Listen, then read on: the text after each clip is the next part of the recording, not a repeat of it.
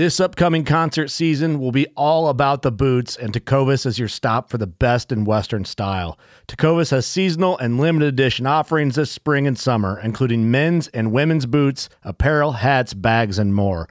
All Tecovas boots are made by hand in a time honored tradition with timeless styles that are always on trend. And Tecovas has first wear comfort with little to no break in period. It's hard to find this level of comfort paired with this level of style. Stop by your local Tecovas store, have a complimentary drink or two, that's WCB style, and shop new styles. The smell of fresh leather and friendly staff are at your service. Many stores even have leather custom branding to make your boots truly personalized. And with regular live music and events, there's no in store experience like it. If you can't make it into a store, just visit tecovas.com. That's T E C O V A S.com. They offer free shipping on all boots, as well as free returns and exchanges, and ship right to your door. Go to tecovas.com and find your new favorite pair of boots today. Fishing like a local isn't just about catching fish. It's about connecting with the environment and the people who call it home. It's about hearing the stories and traditions that have been passed down for generations and sharing unforgettable moments with the people you meet along the way. Fishing like a local is having an experience that stays with you forever. And with FishingBooker, you can experience it too, no matter where you are. Discover your next adventure on FishingBooker.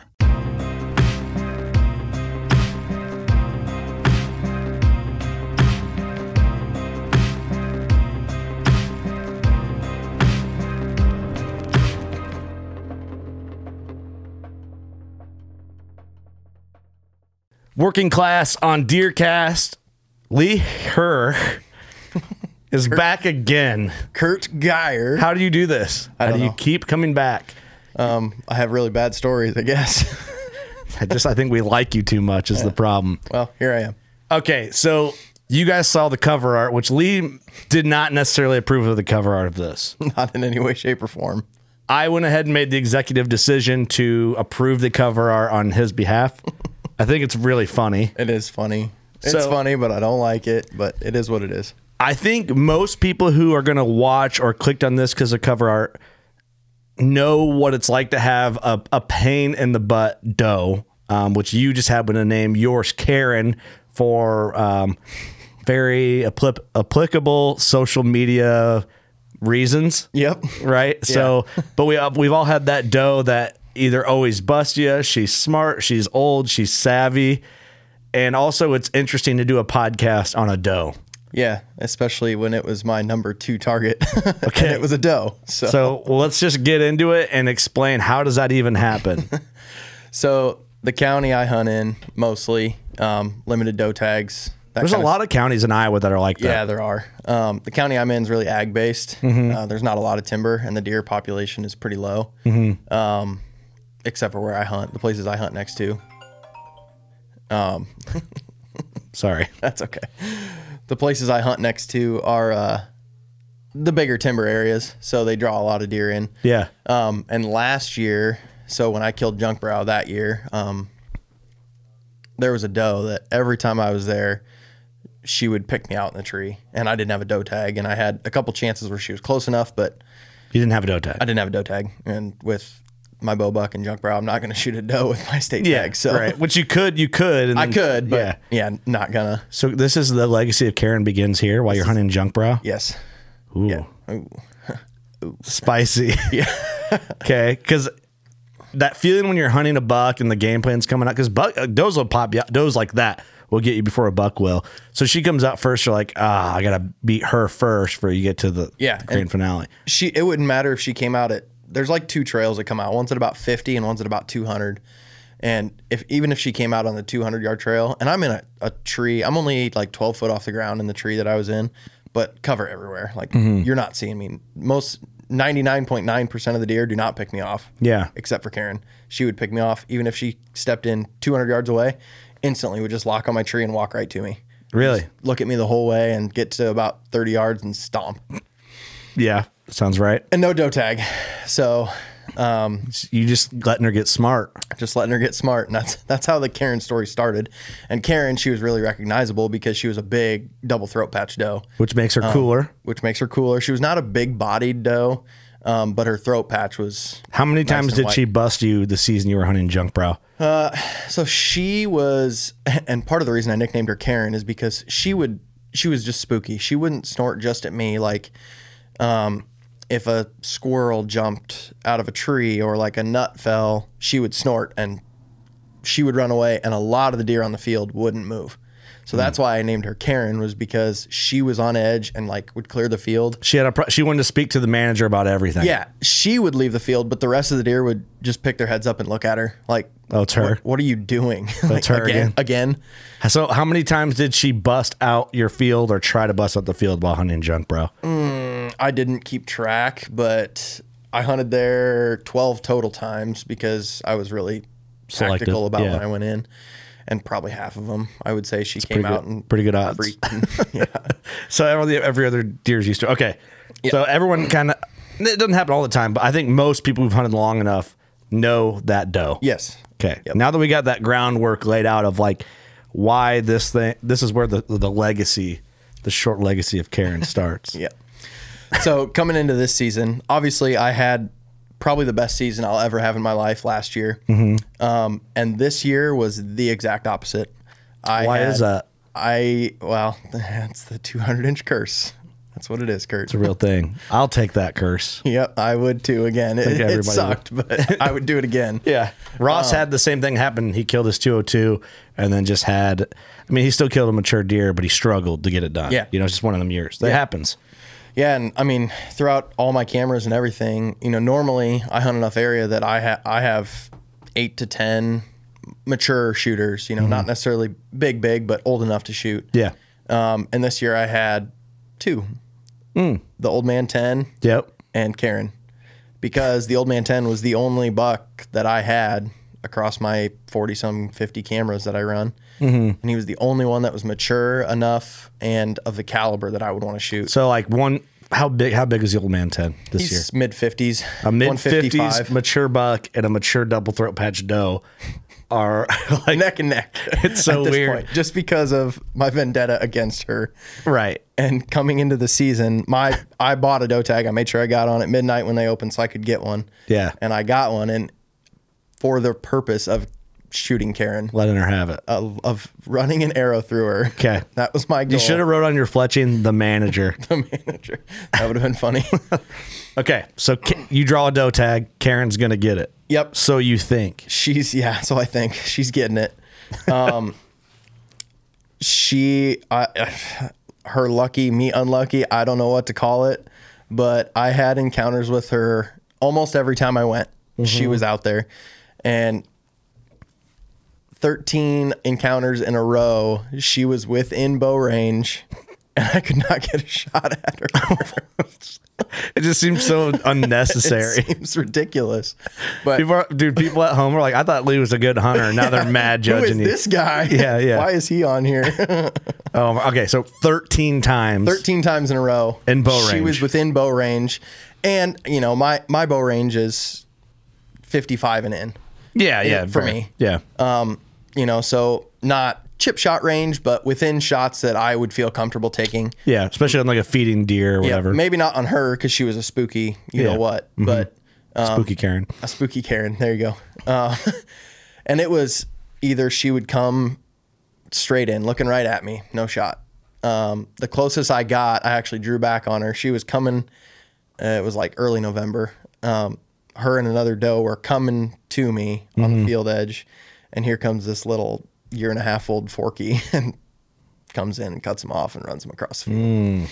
So on the property, I had a box blind and a tree stand. One I can hunt with south winds, one I can hunt with north winds. The box blind was with north winds, um, and I kind of used it for the scent control aspect. Yeah. Um, and I, I won it last year, and it's the first time I ever had it. I practiced out of it this summer, um, and the 14th encounter, Karen came into range, and I had shot at a target out of the box blind, sitting in a chair, a bunch. So I was, I felt comfortable with Mm-hmm. Yeah. it For the, prepared for the, yeah, the I shot. felt Yeah. prepared for the situation. She comes in to like 25, and I get the window open, and I Dude. Hold on. is it not recording? No. Did you not press the record button? Brave anglers search for the one they call king, but who will take his throne? Tune in to Waypoint TV's Battle for Silver, Saturday, May 18th from 12 to 6 p.m. Eastern, presented by Abyss Battery. Waypoint TV. Working class on Deercast. Welcome back to Working Class on Deercast. We just recorded 10 minutes of this podcast and I didn't have the camera recording. Oh. So Lee was telling me about Karen, the doe, and it was really great. You guys Yeah. should have heard that first 10 minutes. And we're going to have to just somehow catch you guys up. This is where I just got back from Mexico last night for the record. And my brain apparently is not fully working. Clearly not. hey, it happens. 2023 is off to an amazing start here on Working Class on Deercast. Lee Hurst back in the studio. Thanks for being here, Lee. Nice to see you. How do you make your way in here all the time? Well, it's because we like you. yeah. I'll act like I haven't heard the lead up to this full story. Lee, people are wondering why a doe? Why is there a podcast about a doe? we all have that doe that we've had in our hunting career. And if you haven't yet, you will. That is just a pain in the neck. um, mine just so happened to be dubbed Karen. And it starts from back when I was uh, hunting junk brow. She's in the same place I killed junk brow my bow buck last year. You, you know what I think I'm going to do? I think I'm going to just play that intro and we'll just do a the logo on the screen and then now people are I'm just airing out what I'm going to do and then we'll just bring it from the top. How's So that? that way we don't have to recreate. yeah, this. cuz I don't want to like do it again when it's not real. Yeah. I think that's a good idea. First time in working class on Deercast history I've done that. it happens. I looked at that little red icon I'm like, "Oh, That's not recording. I didn't hit that button." this is why it'd be great to have an intern. Oops. Hiring, maybe you. Okay, So you've heard the first portion. Let's go back from the top where I realized that we weren't recording. Get a little bit of um, F word editing to cut out of that. Um, she came into shooting range. You'd practice out of the blind. Yeah, so that I- seems like the best route to do this, right? Yep. So practiced in the blind a lot. Felt completely confident. Um, she was coming in. It was my 14th encounter. So I got the window open, and she has a daughter who I nicknamed Cassie. Karen, Okay. Karen Cassie. Right. Um, also a double throat patch doe. Oh, really? Yes. Hung out with her. Um, every there was a group of four does that would come out together. the double throat patch adds to the sweetness of what this deer Yes. is like as a personality trait. yes. And it, it's a identifiable trait, so I could know it was the same doe every time. Yeah. Um, anyways, she's coming. Cassie comes to 25 yards. I set my pin. yeah, just, It's just funny. Just does by name, by human names. Yeah. yeah. Cassie comes to 25 yards. So I set my pin. I'm like, Karen's going to follow right behind her.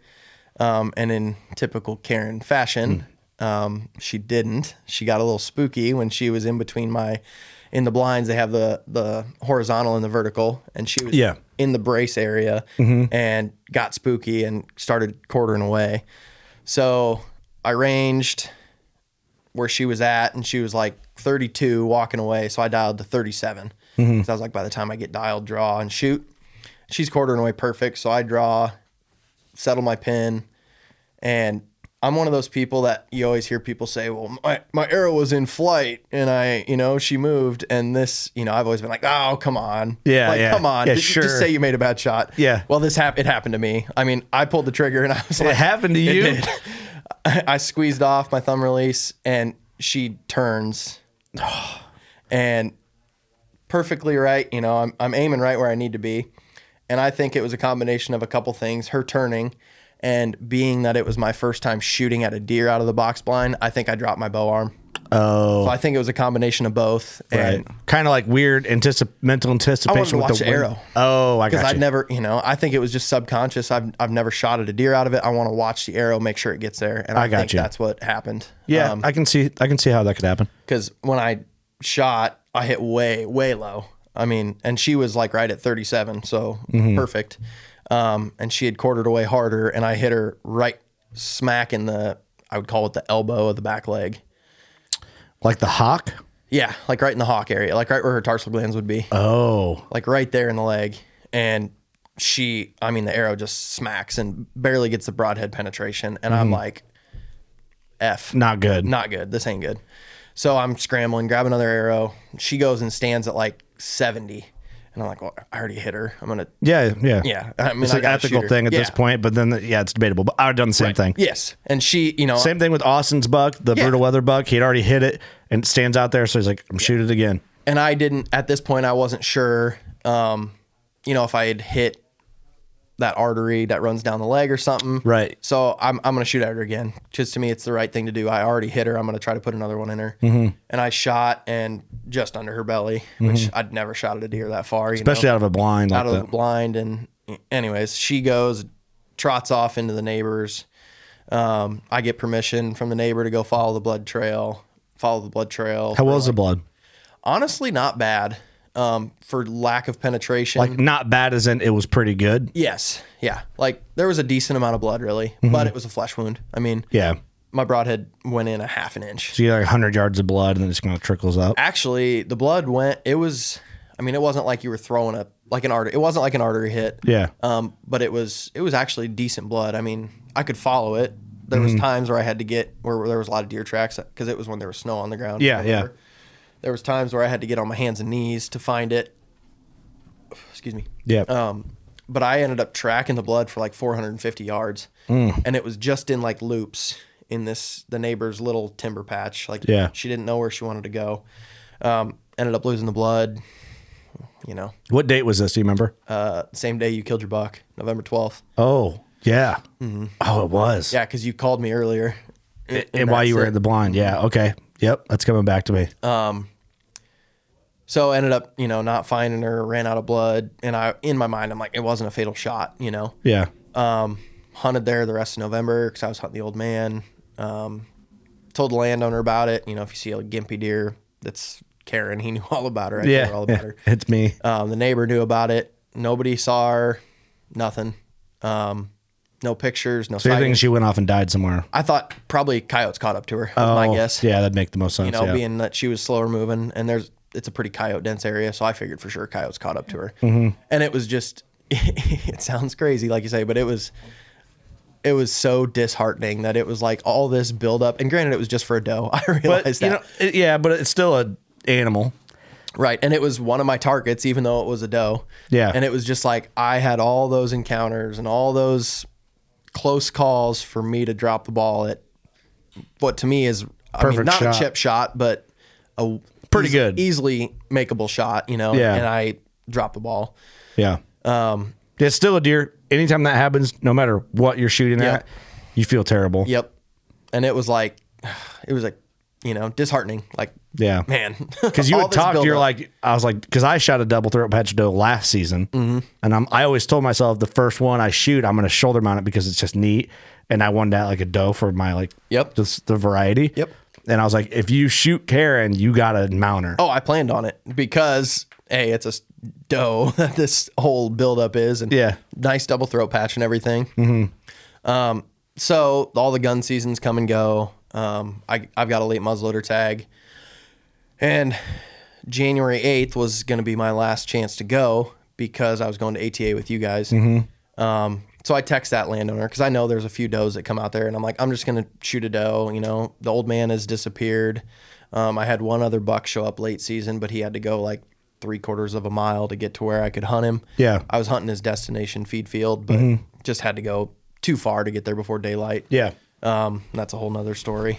hopefully, he'll, that'll be continued next year. We'll And, catch up with that one. yeah, hopefully, I find a shed here in, in the Put a bookmarker in that one for next season. Yep.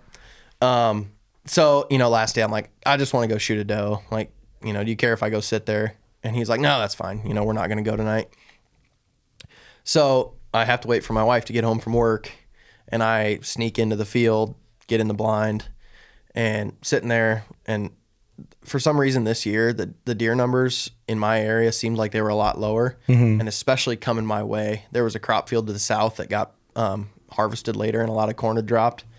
Um, so all the deer were headed south, and not a lot were coming through Yeah. my property like they were in the previous two years. And uh, I'm sitting there, and out steps this group of four does that are, you know, Karen was always with a group of four. Okay. And mind you, I had not seen Karen in two months. Yeah, which is bizarre because how consistent it's like her field. Yeah. Yep. And I'm sitting there and it's getting closer to dark. And I'm like, all right, you know, because there was a chance the old man was going to come out, but not likely because I hadn't had pictures of him in like 10 days. Yeah. Um, so it's getting closer to last light. And I'm like, all right, I'm going to shoot one of these does. So I, I finally put my, my, my binoculars up and look at them. And the one is Cassie. And she'd stayed around. Um, but it'd always been that it was her and the other two. Karen was never with them. The times that I had seen him right after I shot hit Karen, and I'm sitting there looking at Cassie, and I'm like, "Well, I'm going to shoot her. She's she's next in line for for the pain in my The butt next does." offspring. Yeah, she she's got to hold up to the name. yeah. Um, so I get the gun on her, and I'm looking through the scope, and all of a sudden, the one starts walking, and I paid attention to Cassie the whole time because I could tell it was her because she was standing back on the neighbors, and I could see her double throw patch, and I'm like, oh, "Okay, I'm going to shoot her." Yeah. Well, then I noticed this doe and it's limping on its back left leg. And I'm like, no freaking way. Hadn't seen Karen in two months. Yeah. And the day I come in just to shoot a doe, here comes Karen limping out into the field. And I haven't seen her in two Where did months. she go? You had no trail cam pictures or nothing? No. And I pulled a lot I pulled a lot of my cameras off of there. I kept like one or two. Yeah. Um, because I loaded located that other late muzzleloader buck, so I moved them all that way. Mm-hmm. Um, and I just kept one there, and it was on the other side of the field that she didn't frequent. Wow. I wonder what I wonder what she did. I wonder if she just hit a different field because of I that, or just laid low and then come out at night and not Yeah, maybe just only come out a little bit, then back to bed. I don't know. But- Interesting. She, you know, I saw the limp and it didn't really cross my mind until she picked her head up and looked at me and I could see the big double throat patch. And I, I was just like, Where have you been? what are the, what are the odds? you know? also, sorry, yeah, the great equalizer is in my Oh. hands now. man. Yeah. And the great equalizer. yeah, man. That I don't want. We're kind of giggling because we know the outcome of the Yeah. story. We're not laughing because of wounding the deer. That Right. that's now it's kind of we can a little, but right. you know, for all purposes, like you you were pretty tore up over this. I was, I was so hard on myself because I've not wounded a lot of deer. There's only one, uh, one other deer I've ever hit with the bow. And well, my bow buck last year, I, I hit high double lung. Neighbors found him. Um, you know, so I knew pretty quickly that he he expired. Um, Yeah. There's only one other deer in my history that I've hit and not found. that's so- pretty good. Yeah, and it it's just like it hurts, you know. You don't want, yeah, you don't want to put an animal through that. Right. It, it sucks to do it because you practice to avoid it. So, but I guess in a way, like seeing her, you're probably like, okay, like it maybe the injury wasn't as bad, and she just like Just learned from it. was and skittish of the field. You know, Yeah. I would be if I walked into a grocery store and got shot. I'd never visit that grocery store again. I Probably not going back to that neighborhood. Yeah, yeah, so- exactly. So, valid. yes, Yeah. um, and I guess it's she just got comfortable and you know realized that she was all right and because the landowner didn't shoot any deer out there at all, so Yeah. she had like two months to acclimate.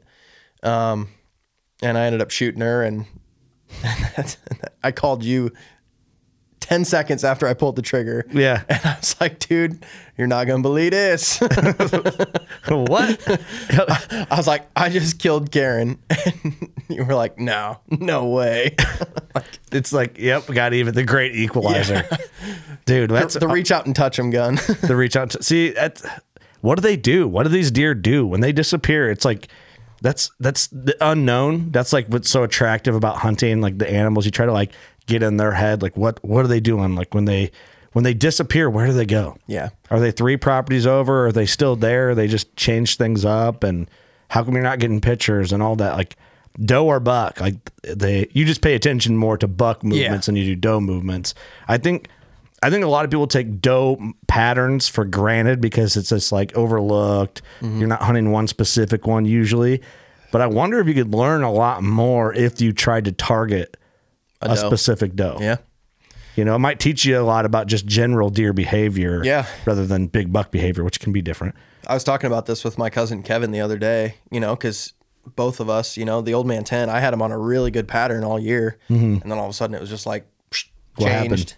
Yeah. Yeah. And then he had one the same he called Hyrac, you know, had a crazy good pattern on him. And then all of a sudden just and it was a time of year when something like that shouldn't happen. Yeah. and you know, like it wasn't like the rut made him disappear or something like no. that. Yeah. And it was like, you know, it, it doesn't matter how much we think we know or how much we think we've got a pattern on a deer or how much we're so dialed in and calculated on this certain deer. Yeah. They're a wild animal. They're in charge. like They do whatever they want. they can do whatever that they want whenever they want. That's the cool thing about them, man. Like, you know what I mean? It's like, yeah, there's the high fence argument, of course. Like, yeah, we all know that argument. But like, most times they're wild. They go wherever they want. If a deer doesn't want to come to the field and eat, doesn't want to come to the food plot and eat, doesn't want to get up out of his bed, dude. He might and not. two, like this, these podcasts are yet to come. This one's going to launch before these launch. Like I just got back from my Coues deer hunt. They're they're mini desert whitetails, is what they are. Mm-hmm. But I consider them to be a different. I don't consider them a whitetail. They Yeah. are. They are, They but they're are, yeah. not. yeah, But you know, you glass a whole mountainside, and there's no deer, and then you go back the next day, and then they're all there. Mm-hmm. It's like, but they're just one side, they're on the other side of the hill, or they're just not. I don't know. The movements of them and how they navigate and everything is like so amazing, and I think that's like the big allure to hunting in general. It's like the curiosity of like what the animals are doing. Because you know, like think back before you had trail cameras, It- or like I just think when I was a kid, you know, like you see a big buck, you get a glimpse of him from a field, and then you go hunt, and you see nothing. You're like, where's that deer? Like, what's he doing? yeah, You know what I mean? Right now, what's that big buck doing? yep. Is he bedded in the bottom of a ravine? Is he on top? Where is he? I just think that's so fun to think about. Yeah. And this year it was really uh it almost reset me. Like I was spoiled last year. I mean, I- Yeah, but you worked obviously I worked for for it. it. Yeah. I, I worked hard for it. But coming into this year, I was like, "Psh, I'm on top of the world. You know, I just had the best year of my season or best Yeah. season of my life. Yeah. Time to follow it up. Yeah. And then it was just like, and honestly, I'm, I'm, as much as it sucked during the season having the 200 inch curse, if you want to call it that, I would Kurt, call it that. I think it's a great name for it. Um, I'm glad I had it Mm-hmm. because it, it really made me rethink how I hunt. Like, Serve you up some humble pie a Yeah. little bit. Not Yeah, that you really you weren't cocky before, but it's good for you sometimes. You Yep. know, I don't wish a bad season on anyone, but like struggles add in as an accumulation to make you a better hunter, like a better, well-rounded hunter. Yep. And it it's already having the season that I did this year is driving me for next year. Mm-hmm. So I don't have it again. Yeah, right, right. Yeah, know? you're you're kind of like, all right, that season. It's almost like let's get this one over with. Give Yep. me to next year. Yep. Yeah. And now now I have more drive going into next year to make a better plan, to expand my horizons on where I'm hunting, how I'm hunting. Yeah, yeah. To try to f- you know if I have another year where I've got and I did it this year a little bit. I I went on some public to try to find Mm-hmm. Mix a, it up. a deer, mix it up, you know, and like I said, I'm just I, I think it'll it'll benefit me in the future having the season that I did to make me think differently. Yeah, I, I've gotten in a rut in the last five years. You know, I've had a pretty successful last five years yeah. You've had a run. hunted a lot of you know a lot of really good deer and and this kind of made me rethink it like maybe i don't need to have all my ba- eggs in one basket mm-hmm. you know i spend a lot of time and focus on one or two spots maybe i need to Broaden a little bit. broaden my horizons a little bit to look outside of my comfort zone Yeah, no, I, I, it's never a bad idea. Think that's hard to. I mean, that's really no argument to me. It's like, yeah, No. that never hurts. Yeah. but I can see like killing the deer you've killed and the success. It's like you almost can get honed in to like all the eggs kind of just end up getting moved over where where you've been having success Mm-hmm. or how you've been having success. So it's like, you know, but you know, also too, I think. I don't know who I just talked about this with. It might have just been you or one of the guys. Like, it's easy to look less successful when it comes to like harvest rate as an individual hunter because you know you just killed a 206 inch 5 inch 204. 204 when you kill big stuff you want to keep killing big, stuff, stuff. but there's not always big stuff to keep shooting so w- when you get to a certain level of a hunter you almost can cap out and then you're just looking for that same level of thing. And then, yes, you're still a successful hunter, but your consistency of success because what you're hunting is not as consistent. Right.